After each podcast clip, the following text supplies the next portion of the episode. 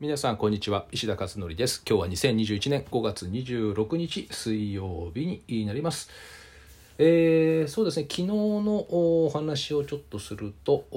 昨日はまママカフェ2回やりましたね。午前午後。で午後はですね中国人のママさんたち中国本土にいる方がほとんどですけど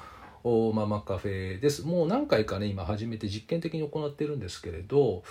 もちろん全部中国語ですね、えー、なのでそれでやってるんですけれど結構ねあの、まあ、感触としてはいいなってあのすごい喜んでいただいてるんですよね。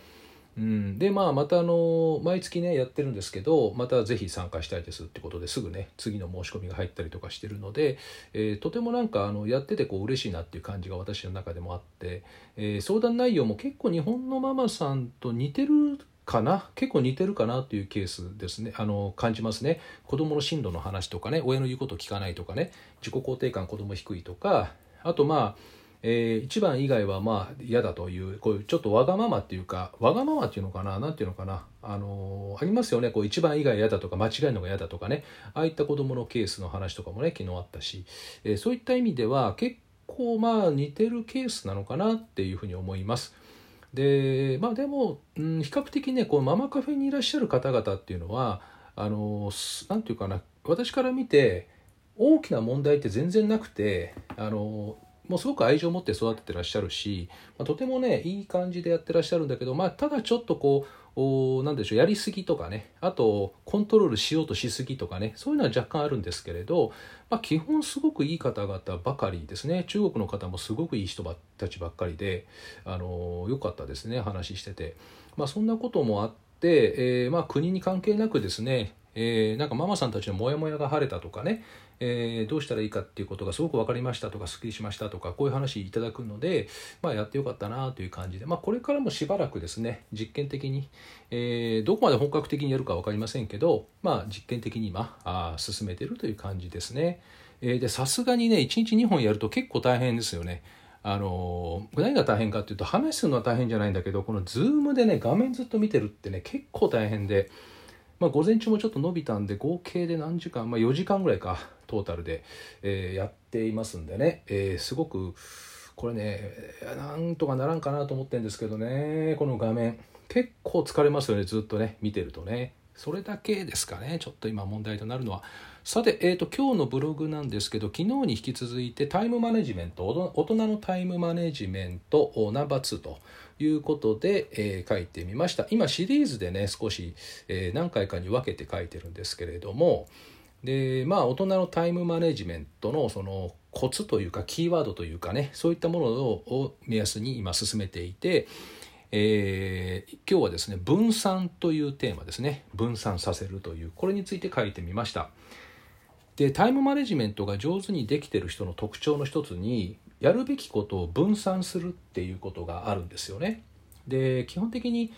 えー、タイムマネジメントって忙しいからあ、ね、いろんなものを次々やってくれますよね。なので、えーまあ、忙しいからマネジメントをね、えー、やってるんだけどもでもそうは言いつつもやるべきことって次から次へとやっぱりどんどんどんどん入っていくんですよね。で特に仕事をされてる方っっていうね例えば会社なんかでもそうなんだけど仕事のできる人に仕事が集中するって言いますでしょ？なぜならばその人に任せるとあのやりこなしてくれるから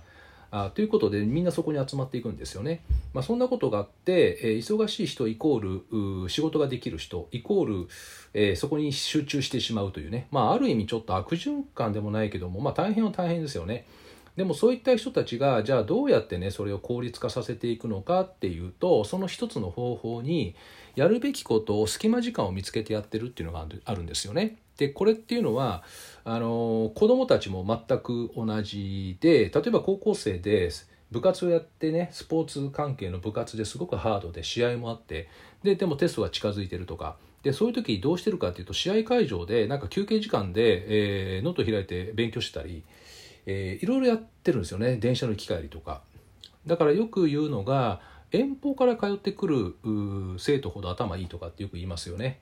えー、近場だとですね時間にもルーズになるしあとその往復時間がすごく短いのでそこで何もできないですよね。である程度、えー、遠いとですね早早めに起きるからあ早寝早起きになるしさらに移動時間のその部分を利用できるんですよね。だからそうやってその隙間時間とかを見つけてですね効率化させていくっていうことをよくやっています。まあ大人の場合だとメールの返信とかはエスカレーターとかエレベーター乗ってる最中やっちゃったりとかねあとまあ電車を待ってる時にやっちゃったりとかもう本当に数分あったら仕事なんていくらでもできるんですよね。えー、まあ、15分とかあったらもっとできますよねバリエーションに富んだ仕事が。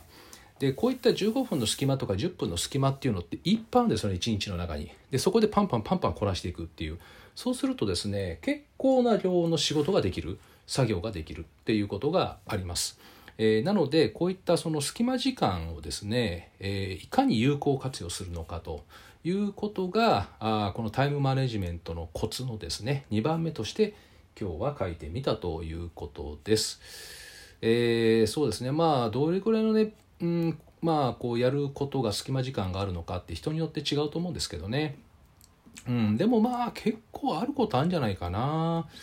うん、あの忙しい人ほど隙間時間っていうのはできやすいってよく言いますけどね。あの暇だと全部が隙間時間みたいになっちゃうんで意外と何もできないってことがあったりするので、まあ、忙しければ忙しいほど実は隙間時間っていうのが出てきてそこを有効活用しようというふうにですね、え考えていくようですね。はい、えー、ということでもしよかったらですねこういった隙間時間が自分にとってどれぐらいあるのかっていうことを見つけて、えそれを有効活用してみるっていうことをしてみるのもいいんじゃないかなと思います。はい、えー、今日はこんな感じですかね、えー、今日も天気がいいんで、えー、この後ちょっとまた歩こうかなと思ってますけど、えーと、まだこれ梅雨じゃないんだねやっぱりね関東地方はね、うん、なんか梅雨かなとこの間思いましたけどなんかカラッとしてるんでまあ今のうちにねまたあ歩けるだけ歩いちゃおうな歩いちゃおうと思っています。はいでは、えー、またですね明日お会いしましょう。では今日はこれで失礼します。